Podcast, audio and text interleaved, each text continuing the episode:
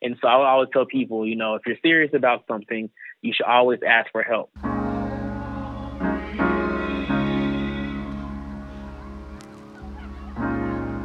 You have to be your biggest fan. And when things are really tough and they're really rough and nothing's working, but there's something inside of you that says, I just have to follow that. Because you don't know who What's up, everybody? My name is Luis, and welcome to the third episode of Creatives in Business podcast. Today we have Elroy Johnson on the show. Elroy Johnson is from Dallas, Texas. He is a published freelance photographer with a passion for documenting humanity and telling stories. His website is ejmultimedia.com. I'll leave a link to his various social platforms in which you can find Elroy and his work in the description. Thanks for coming on, Elroy. How are you? I'm going good. Thanks for inviting me. Definitely glad to be able to talk with you and um, have a conversation. Absolutely. That's exactly what this is conversing and talking about what we do and you know, getting insight into each other's world and helping everybody get an insight into uh, what you do and hopefully learning a thing or two. Definitely. Yes, sir. Well, I'm excited to share and where I can. Absolutely. Let's start with, with you just kind of telling a little bit about um, yourself. Yeah.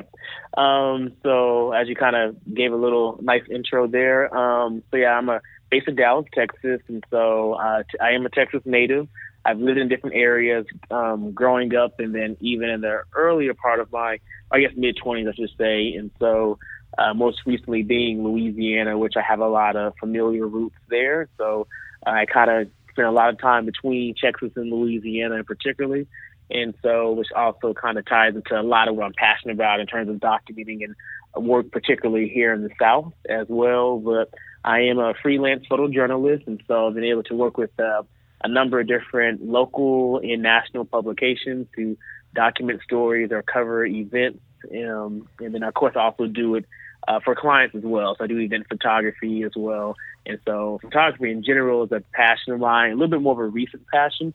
I didn't always necessarily grow up doing it or uh, doing it in high school, but it's something I kind of fell into. And uh, ever since then, it kind of just has kind of sparked a whole lot of other different projects and something that's become a big part of my life now. So very cool. And yeah. uh, you and I are both teachers as well. Yes, yes, yes. I do uh, teach secondary social studies, so middle school history, uh, which actually I, we'll probably talk a little more about that later. But that also does tie into a lot of my documentary work. So I get to see a lot of the overlap of documentary work and teaching history in particular. So. Very cool. I know you mentioned you got you kind of got a late start into the this whole space, but uh, um, what is it exactly? Was there one event that kind of sparked uh, this photography and, and filmmaking in you? Yeah, that's a good question. So I actually was teaching um, in Louisiana, and I was teaching in Baton Rouge at the time, and so that's where I first started teaching in Louisiana. And so on the weekend, I just love to explore Louisiana. So for a couple of reasons, it was just such a different place than Texas, and it's a very unique state. If anyone ever has been or gets to go, the culture is very um, unique and different because it was a former French colony and Spanish colony, and so there's a rich Creole history and culture there. And at the same time, my family's from there, so I was really eager to really kind of explore Louisiana more upfront and personal. And so um, the weekends, I would just go to different uh, villages or parishes. As um, in Louisiana, there's parishes as opposed to counties, very similar, huh. and just go explore. And so I would go with friends, and normally I would start with just like a, literally a cell phone or my iPad at the time. Then I would take pictures. Um, a lot of time, nature and architecture. So whether that was bayous and swamps or um, old cathedrals and buildings. There's a uh, it was surrounded by more older architecture than I think I've ever been yeah. in my life. So I was just fascinating by like going up to a small church and realizing this building might be 200 years old. And so I would just do that and then post it on an Instagram account um, that I actually still have and use mainly for travel. Uh, Bayou Lone Star is the name, and I would just post it on there and kind of people would find it and like it, and so I kind of got to connect with other uh, Louisiana Instagrammers. It's kind of kind of the earlier days of Instagram, so yeah. it looked a little bit different. It was much different than it is now, and a lot of people uh, especially then, were really like photographers. They're really into like photograph, uh, photographing things and documenting things. And so, um, so yeah, so literally was just kind of a, a fun getaway uh, to use just to document what I was experiencing in Louisiana. And it literally started with a cell phone and then the iPad, and then I got some little kind of cheap camera. I can't remember what it was at the time. And so I did all of that before really kind of getting more serious when I moved back to Texas. But, uh, but yeah, so Louisiana was kind of the place where I really fell in love with photography. So, uh, what was your first paid gig? That is a, a good question. I'm trying to think. My first paid gig, I think, yeah, it was actually back in Dallas. So I moved back to Dallas and I had two early paid gigs I can think of. Uh, one was a couple I think that found me through some online like uh, like photography or services something like that, and I was able to um, uh, do a shoot for them, an engagement session, and then the other actually was some friends that had just moved to Dallas, and I literally got a text from them one day saying, "Hey." We found this Groupon. We booked you. And I was like, "Oh, you found my Groupon." and I was kind of like the joke, like, "Yeah, we booked you, and you know, um, we need to do this photo shoot." So that was like one of my first um, shoots of doing, and so that was really cool. I was really nervous. I was like, spending time trying to watch every video I could around lighting and natural lighting and all that kind of stuff uh, before I did it. But, uh, but yeah, but those are like some of the early, early uh, paid gigs. So, what is? Let's talk a little bit about your your published work. Do you have a, a favorite piece of work that you have had published? Yeah. So, um, I not a hundred percent sure if I would just say like one. I've had like different pieces come to mind for different reasons. Right. Um, so I kind of to kind of back it up a little bit. So I moved back to Dallas with you know, and I kind of struggled with how I wanted to pursue photography because in Louisiana I have been documenting so much of the nature and architecture. In Dallas was different. So like um, you know, it's a bigger city, so I couldn't necessarily just like drive and you know go to the bayou mm-hmm. or something. And so I was trying to figure out how I want to document and what I want to document here. And so eventually I was like, well, I guess I could document people in Storytell. Yeah. And so I started documenting a lot of things here, um, a lot of social justice movements going on. So um, whether that would be uh, Black Lives Matter and just different um, social justice movements and protests are really important. Mm-hmm. And, you know, this is like around 2015. So this is very, um, you know, uh, a very important time period uh, when you think of some of these movements. And so right. I started documenting, and then I would literally um, try to figure out how I could work with local publications to do more of this. And so I would literally just go and kind of uh, go to different like um, areas and just show up to people's like office and say, hey, can I maybe you know do something with you or do something here? And that kind of started my early conversation with local publications and uh, trying to team up with them. But I would actually just publish my stuff on Facebook or anywhere people would want to look and listen.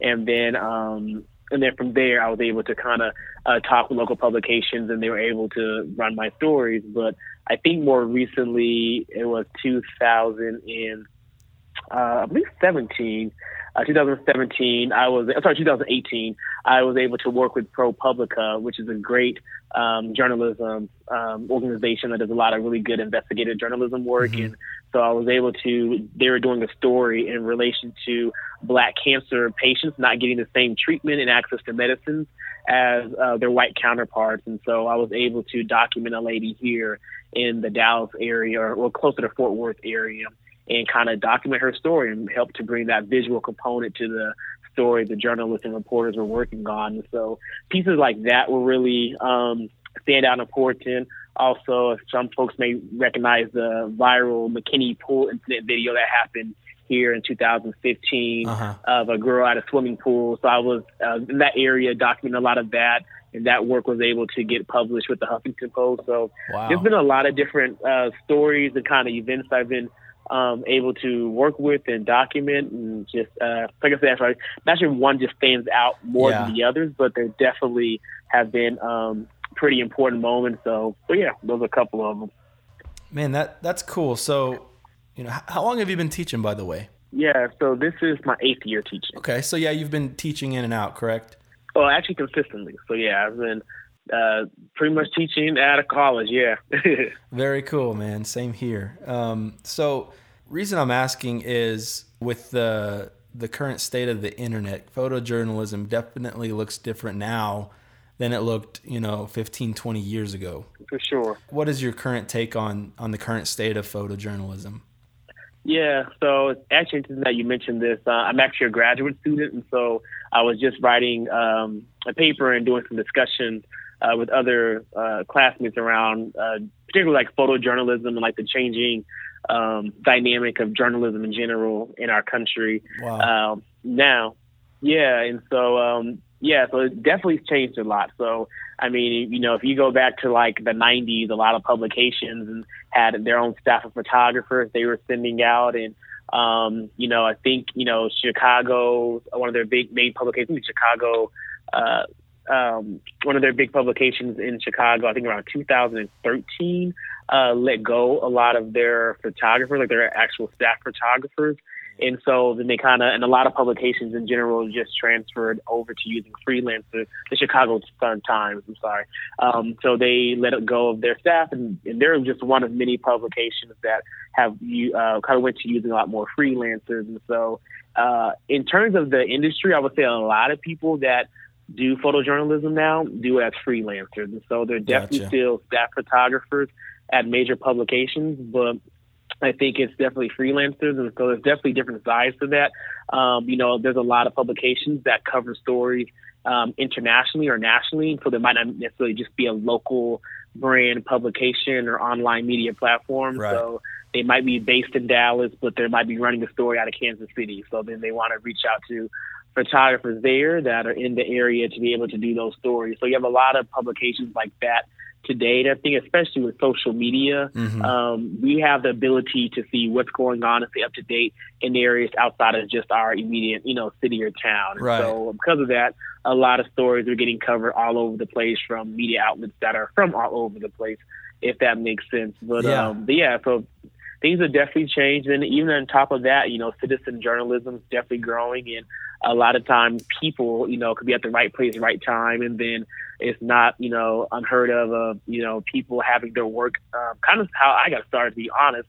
Um, sometimes being at certain places in a publication, seeing your, you know, content go, you know, on social media, maybe getting a lot of traction, and they want to see they can publish it on their platform. So you see a lot of that happening now with social media. So if something big is happening in Los Angeles and someone who's there experiencing it or whatever puts it up on Twitter, um, you you know I remember in Phil you'll you have editors who might tweet the person saying I'm trying to contact you, and they might want to actually reach out to be able to interview that person or use their content to publish on their website.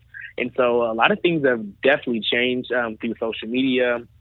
So freelance photojournalism is a really big thing to even utilizing citizen journalists a lot now. So. Gotcha. Would you say that um, photojournalism has helped you? Has it been kind of? I've heard that photojournalism is kind of a good training grounds for anyone getting into photography because you're just continually shooting people, shooting you know things. What What do you have to say about that? Definitely. I think um, I'm not sure if I completely understood that when I decided that um, I had got um, I have a mentor photographer, and so and one thing I remember him telling me early on, I first got it was trying to get serious about photography. I would reach out to more established photographers in Huh. the city of Dallas, and so I trying to learn from them. And advice I was given was like kind of figure out where in photography you think you really want to kind of um, focus. You know, it's a lot in photography, right? Fashion, there's weddings, there's portraits, and photojournalism. And that really spoke to me because I wanted to uh, really get into the space of storytelling and Right. you know documenting important events. Um, and so, kind of what you're saying in terms of photojournalism, I don't think I knew it at the initially at the time, but yeah, that is probably some of the best training for people who want to get into photography because you literally uh, are kind of have to learn how to do all of it. So, like with photojournalism, you have to learn how to document quick moving events, whether that could be potentially like a sports event, it could be a protest.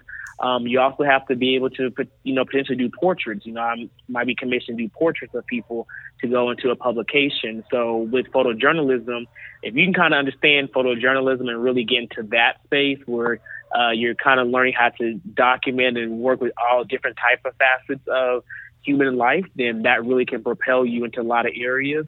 It's not uncommon to hear uh, wedding photographers who are really successful come from a photojournalism background. Interesting. Because they're used to being able to document events and tell stories. And yeah.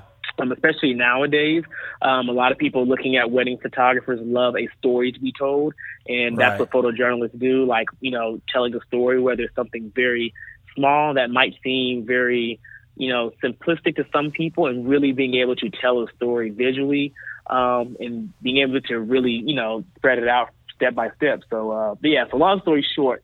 Um, that is a to me, I find that to be a very true statement that uh, photojournalism definitely prepares you for a lot of aspects of photography. Let me ask you, what what would you tell the 18 to, to 22 year old budding photographer? What advice do you have for um, someone entering the industry or wanting to enter the industry? Definitely, I would say one thing: constantly keep um, you know working on your craft. Always, always, always. Um, the nice thing about today, I mean, even for myself, being a you know learning this um, trait and skill, you know, within the past really, you know, uh, five to six years, that we have technology, so utilize that as your advantage, right? So Right. um, you can always be learning. So I used to watch tons of YouTube videos about every type of scenario, whether it be lighting to, um, you know, there's tons of videos of, you know, well-established published photojournalists and how do they, you know, put themselves in the, um, or how do they like not put themselves in the middle of a story to really be able to document it in a very intimate way. Um, and I also would say definitely reach out to people. So I reached out to established photographers. I think sometimes, um, and I'm speaking as a millennial, that sometimes we kind of get into our space and go without Mhm. maybe looking at people who have been doing it for much longer and really, you know, learning from them. So Right. I'm really big on learning from folks who have more experience than I have. So, you know, I was able to talk to photographers who've been doing it for 20 years, and so um, they've seen a lot of changes, and um, and also they have a lot of knowledge, especially because so many of us are learning um, these skills in um, art technology with new technology. So a lot of times Right. they're doing it before digital cameras really came into play, and so that taught them a whole different way of really kind of toning in on their skill to be able to do their work. And so, of course, technology has enhanced that, but just learning from them. So I would definitely tell people to reach out to folks who've been doing it longer, learn from them, try to find mentorship that way, utilize technology, and constantly, constantly be working on your craft and looking for people to give you that critical feedback. Um, I remember getting some critical feedback one time when I thought I was ready to have some work shown at like a, a gallery, and um, and the feedback was, you know, uh, a little bit more for me to continue to focus on and grow. And I really took that to heart, and um, and so then I got a lot better. But yeah, so look for people to be honest and really um, be able to look at your work and um, and tell you know tell you about your work and areas you can grow in. So I constantly you know will reach out to people maybe in our space who might look at my work with a little bit of a different angle than someone who might not be looking at it in the same way just to get that feedback. So Very good. Yeah, I, you know, I believe in mentorship, and I I believe in everything you're saying. I, I know that it's, you know, there there definitely is um, an upside to asking for help. I just know that a lot of times we don't want to ask. It's hard to ask for help. What tip would you give uh, to someone that might have um, a hard time asking for help? Yeah. So I think, um, and this comes, I guess, from both ends, right? Like as a photojournalist and even as an educator, Mhm. um, you know, help, I think sometimes we might view that as a sign of like saying, hey, I really am not, um, it's kind of like, it gets too vulnerable for us. That's a good way of putting it. Uh-huh. Like, you know, I really don't know what I'm doing. I really don't get this. But at the same time, like, I feel the strongest people, whatever field or area we're thinking about have to ask for help because to me it's a sign of strength, great strength, right? It's Right. a sign of I'm really trying to get this, I want to get better at this, I'm really trying to learn. And so I always tell people, you know, if you're serious about something, you should always ask for help, you know, because that's a telltale sign. If you're serious about something, you really want to get get it right, you want to get better at it, ask for help. So don't be shy or um, worried about doing that or intimidated about doing that because that's how you get better. And so, um, so yeah, so I always encourage people to do that. So. Right, and nine times out of ten, there's there's more resources waiting for the person that asks for help than they probably would even imagine. Exactly. Yeah. I mean, yeah. If you just, I mean, Google it. There's so many. I mean, people are making, you know, a lot of their platform um, essentially being a resource guy for a lot of questions in whatever industry it is. So, right. you know, it's not just you. A lot of us need to, you know, uh, learn things and grow from things. So um, that's a part of being human is having questions, and so and asking for help and growing. That's a part of life. Love that. I, I love that it's a, a, sign of strength versus a sign of weakness. That's really good. Definitely. Let's let's shift and and let's talk a little bit about uh, the Oak Cliff documentary. You want to talk a little bit about that? Definitely. So um, Oak Cliff, uh, one of my great loves. it's a neighborhood here in Dallas. It is a southwest part of the city of Dallas, so it's a geographically uh, a very large area, and so it's a big, big chunk of Dallas. You get Dallas and kind of look at it and just um, Google or type Oak Cliff. It's a big chunk of the city. Mm-hmm. And so, with that said, I uh, several years ago I knew I wanted to do a long-term project documenting something, and I, you know, really wanted to. I was, you know, kind of getting into more photojournalism and documentary photography. And I was like, I want to do something I can just constantly document. And I don't necessarily have an end date. I just want to document something. And so, um, so I told with a couple ideas, and but it came to me, well, why don't I document Oak Cliff? The Very the neighborhood, cool. particularly, is um, important to me. Where my both my dad and my mother's family um, came to during the mid 20th century. So kind of on the the heels of the Great Migration, a lot of African American families are moving um, from rural areas. Uh, we often think about them moving from rural areas to like the north and the west, but Mhm. even in the south, a lot of them moved to major cities. And so both my dad and mother, uh, their side of the family, come from picking cotton, and so the grandparents on both ends were doing that. And so they came to Dallas, like many other African American families, and eventually settled in Oak Cliff. And so my family's been there for uh, quite some time now, and I've lived in a lot of places growing up, and so we constantly came back to Oak Cliff. So it became like a really like a home familial place for me. Yeah. And so I was like, why don't I just document this neighborhood? And so I just literally started to document it. And so the very early photos was literally me taking my camera and um, taking photos of my grandmother in the kitchen, uh, cleaning or cooking. That's to very cool. um, I have a lot of friends there, so I remember one of my friends was um, during his uh, birthday party. Um, I was like, "Hey, can I take photos of you know you and your family at your birthday party?" Like, yeah, come you know do that. To uh, literally um, having coworkers saying, "Hey, our church is having their 130th anniversary," and I would go document that. And so then once I kind of started doing it, and people knew what I was doing around the neighborhood, I would get invited to a lot of these uh, into a lot of these great spaces and to really document the neighborhood. And I think it also became really um, important to me because the neighborhood is changing a lot. So, like as many major cities across the country, gentrification is a big deal in Dallas, and so the neighborhood is constantly changing. And so, even within the uh, what seems to be a very short amount of time that I've been documenting the neighborhood, you know, there are places and spaces that I've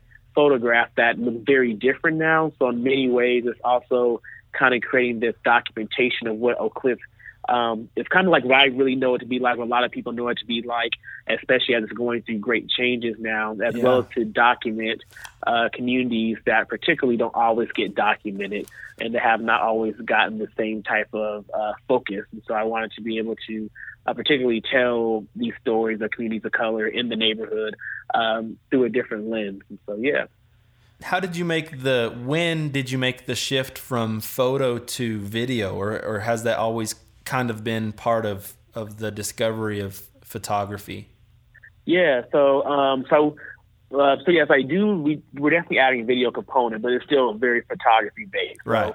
So, um, so yeah. So they still do. We still do um, both, and so constantly publishing stories and things going on through photography on our social media channels. Uh-huh. But it hasn't. I don't. I wouldn't say it was like initially the the first thought because I was just um, doing photography initially. But I think as I kind of did more photography, I realized I wanted to also incorporate being able to have these conversations with people Mhm. and let people hear it. So that way, I wanted you know people who were from the neighborhood to be able to talk to their own experiences and um and be able to you know tell their own you know life stories or Mhm. what they're doing in the neighborhood. And so video became really um, important to me to try to do that. And so um, uh, so I guess it's been about maybe somewhere around 2017 we uh, started to get uh, started to team up with videographers. So I myself, I uh, definitely a photographer and definitely do the work as directing and producing, but I um, am not a skilled videographer by any means. And so I've been able to team up with videographers here locally who really appreciate the mission to document this community and tell the stories um, um, people in these communities or marginalized communities. And so we started doing interviews with different individuals, uh, people who have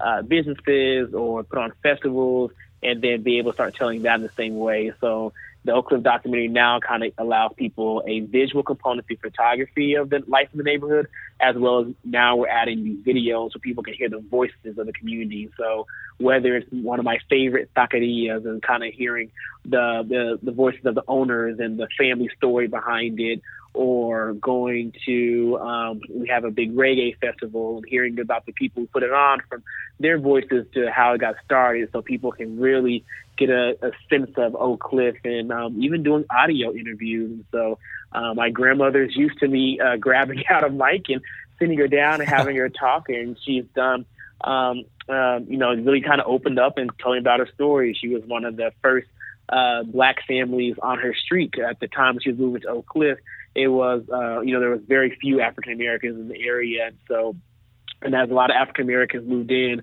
white flight took and so took place, and so things changed very quickly. And so, kind of hearing her stories about that and what it was like to be um, a black woman, you know, in the 50s and 60s in Dallas, like what kind of jobs could they get, and what type of work did they do, what type of um, from the prejudice that they faced, and you know what that was like. So, I really wanted to make sure that people could also hear these voices, and so it added a nice element, another element to just the photos, be able to also hear the voices and stories of people who call the neighborhood home. You know, you mentioned that you like the element of story. You know, you found, you know, great content to shoot, great content to document. What advice would you have for somebody that that wants to find a story? What like but they can't really put their finger on something that they want to document? Yeah, that's a really uh, good question. I think that's a a question that um, a lot of us think about. I think whether you're a photographer, videographer, um, and writer. So a lot of us in this kind of storytelling space is um, what to document. I know for me, I kind of um, like I said, I spent some time before I, the Oak Cliff documentary started. I was torn with other ideas, and I really kind of feel like, what am I going to try to do? I just felt like I, you know, I feel like you know, photography, photojournalism is definitely a part of my calling, right? It's like, what mm-hmm. do I um, need to do? Uh, what should I be documenting? I think so. It's kind of going back and forth, and so what I did is really just kind of looked at my own life and my immediate surroundings. And so there were so many stories here that I just never saw or heard of, or there's so many different perspectives that um, I just know a lot of people never saw. And so, and for me in particular, you know, I have, like I said, strong family connections to Oak Cliff. Um, but a lot of times the media, especially growing up, the media around the neighborhood and coming out of the neighborhood was, you know, not always the positive or paint the neighborhood in a certain, you know, um, wide, right. uh, you know, stroke. And so I was like, well, let me, you know, document and put out in the world the Oak Cliff that I know and the people that who make this place home. And so for me, it was kind of looking at my immediate surroundings and looking for that story that is important to tell. And so whether, you know, so a lot of the work I do, um, is very personal, I think, a lot of times, whether that's a lot of the stuff I've been able to be published in or the work that I'm doing as my own project, Oak Cliff Documentary. A lot of it ties into uh, things that um, are part of my experiences or experiences of the people that are close to me or a part of the community that I'm a part of. And a lot of times that is um, where a lot of those stories and uh, moments, great moments that I'm able to document come from because there's a certain type of connection there. And so I think it's just about finding what is true for you and what uh, speaks to you and, um, and kind of starting there. I think a lot of people that I admire, whether they be writers or photographers or um, anything of that nature, a lot of times their work that I really admire them for, they often have a very personal connection to it because a part of maybe their lived experience, maybe it's their neighborhood or where they come from or part of their family story. And so I think um, that can be always a starting place into figuring out what's something that's really important to you and to your lived experience. That's that's very good. Yeah, start with what you know. That's that's really powerful. Do you want to kind of speak about uh, earlier you mentioned that uh, you might touch on the fact that you're a teacher and that you're involved with students. Um, did you want to kind of touch on that real quick? Yeah so um, i think a cool thing about being in this space of like documentary work and filmmaking um, as a history teacher is that um, to try to add some resources to the classroom. And so um, i actually find a lot of overlap because i think the you know, cool thing about being a history, I love the content I teach. And so in oh, history, we really rely on a lot of these um, primary sources like that we can use that we teach history through. And so the best way of learning about something is learning it from a person uh, directly. And so there's a point of year we talk about like sharecropping and uh, what life was like for African Americans after um, Civil War ended. So, you know, through Reconstruction, really deep into the 20th century. Uh-huh. Um, like I said, my grandparents, um, you know, picked cotton. So it very much, you know, for a lot of us until really recently. And so I, uh, a couple years ago, I actually went back to Louisiana uh, to the parish my family, my mother's family come, comes from, and I actually got to speak to someone there who grew up on the plantations there, sharecropping. And so I did an interview with them on Juneteenth. And for those who may not be familiar, Juneteenth um, is the Emancipation Day for African Americans. So it's an important holiday uh, for the black community. Right. And so on that day, we got to sit at the actual plantation he grew up on. Um, we sat in the, it was only two sharecropper ha- houses left on the plantation mm. that were formerly slave cabins, and one of them was the one his uh, sister lived in, and she was actually a cook for um, the family um, that owned the plantation. So we're sitting, so it's a really powerful moment because we're sitting in front of on this porch, and he's telling me his entire story and kind of painting this picture of what it was like to grow up on, you know, in these plantations. And then personally, this is the area my family's from, so I'm also getting a good visual uh-huh. of what life would have been like for my family in this area around this time period. But then from asking these stories, I'm getting knowledge about sharecropping, you know, how were children of plantations able to go to school or when they could go to school, what was family structure like, what were the food ways like, how they celebrated a moment like Juneteenth. And so I'm interviewing him and I have all this, um, you know, audio and taking photos and I put it into like an actual, um, interview. So it's an audio interview that's overlaid with these photos, and then I'm able to come back and actually play in the class. I'm like, let me actually play this. Very and cool. so then it becomes very different, right? As opposed to um, maybe me just kind of giving a, um, an overview of sharecropping yeah. PowerPoint presentation, but let the students be able to actually hear someone who this is their lived experience. And so it just adds a whole totally different element um, when they get to hear that. Like if you think about you and I, I'm sure most of us might have had an experience, hopefully through our K 12 experience, where we got to hear from someone who might have had a really interesting story or connection with an important time in history. And it just hits a little bit different when you hear from someone it as is. opposed to maybe just looking at on the PowerPoint because mm-hmm. this is mm-hmm. someone's uh, lived experience. So, yeah, so I find a lot of moments like that, and I'm hoping to do more moments like that to um, tie into the classroom. So I'm currently working on a lot more interviews with African American elders to hopefully compile a larger database for uh, students outside of my classroom to be able to really listen to um, about life of African Americans during a certain time period. So yeah.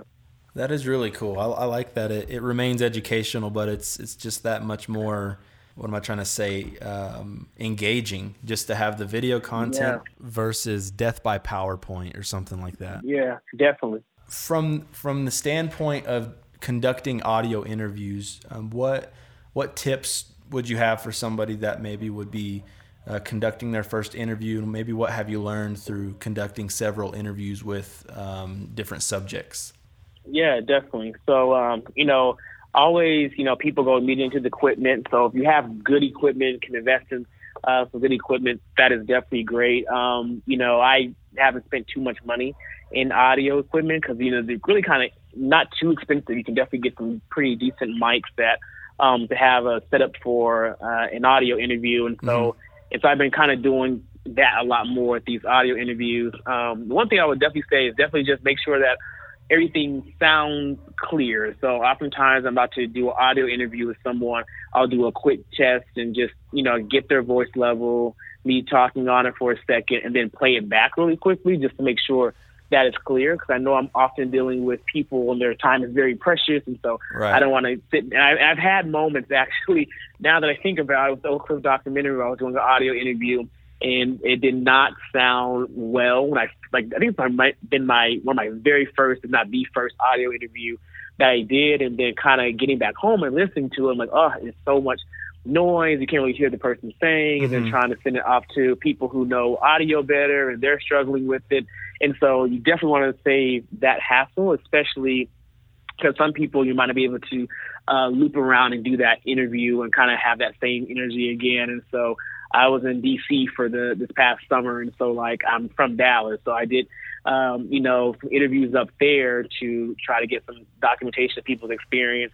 Right. Um, you know, growing up in a different part of the country, and so that would not be easy to just go back and get if I, you know, have that audio. So yeah, so definitely checking out that audio and making sure that that is clear, and then kind of moving forward from there, and just really like what you're doing, let people know we're just kind of having a conversation, and so um, just always kind of making sure the person I'm interviewing is really relaxed, and um, and then we just have a conversation, and as things progress, it becomes that, and you get a lot of rich stories from it, but uh, you definitely want to make sure that audio is clear, and then uh, for me, I do like the sound of just natural environment, and that might come from my documentary side. So, like when I did the interview um, with uh, Mr. Shields, uh, is his name, and the plantation back in Louisiana, and we actually did it, like I said, outside of the porch. So it was really cool because you hear the nature outside. So nice. you hear, you know, like insects and stuff. And for me, it's actually a really nice touch because it kind of places you in the actual space and where the interview's um, happening. And so uh, done that, and then I've done it, you know, interviews um, outside in DC, so you have the city noises, and so uh, I personally like that. But you definitely want to make sure you obviously can really have that clear, crisp audio from your subject, though. What are you most excited about? You know, moving on here with with your craft and your um, your storytelling. What what's something that you're excited about in the future? Yeah, I'm just excited, um, and it's not just pertaining to me, but just in general. I just feel like it's a really good time for creatives. Um, there's a lot of, I see a lot more diversity with people, different experiences with creatives of color, and people just really telling their stories and documenting, um, you know, things we have not always seen. And so I'm just eager and excited to be able to put out and, you know, the world and document more stuff that, um, is, you know, not as, hasn't been documented as much before and being able to put out new content. And so I'm just really excited about everything that we're seeing creatively um, in our time and day and age. So very cool. Hey man, well I just wanted to I just want to say thank you for coming on the show again. I really enjoyed the conversation. I, I really want to continue the conversation. Maybe I'll I'll bring you back on the show at some point. What do you think? Yeah, definitely. I'm definitely open to it, and thanks for inviting me. And I think what you're doing is great. Uh, and speaking of, you know, advice to people, this is one of those places to go to, right? So where you can uh, go and listen to people kind of share their journeys, and this is a great learning tool. So I think it's great what you're doing. Absolutely, yeah. I think it's good to, you know, just to to lift people up, you know, and just to speak positivity. And you know, we're as creatives, I feel like uh, sometimes we feel like we're up against the wall. So um, it's nice to share stories because uh, we all have our ups and downs. We have, you know, there's dips sometimes, but um, overall, we're on a journey, and it, it's good to learn from other people. So, um, hey, before we say goodbye, um, remind me of some links or some uh, maybe some social outlets that you're on that uh, people can find out about the Oak Cliff documentary, or just any other work that you're uh, uh a part of right now. Yeah, definitely. Um, so the Oak Cliff documentary, it lives on Facebook and Instagram heavily. Uh, so you can just literally on Facebook type in Oak Cliff documentary, and then it's uh, similar similar on Instagram, just at Oak Cliff doc uh, documentary, and it'll come up there as well. My personal Instagram is at e johnson iv, and so people can follow me there, and I'll be posting um, work, and I'm currently working on another actual short film with the Oak Cliff documentary, and so we'll kind of post updates on both the Oak Cliff documentary Instagram and Facebook, as well as my personal Instagram. And then most of my other work uh, definitely lives online at e- like I think you said at the beginning of the segment, but mm-hmm. um, EJ Multimedia, and so EJMultimedia.com, and so people can definitely find my work there as well. Awesome, man. Well, thanks again. Yeah, and go go check out Elroy's stuff he's got a really cool aesthetic. You'll that's something you'll notice. It's very unique. Well, thank you. I definitely appreciate it. So, and thanks again for having me on.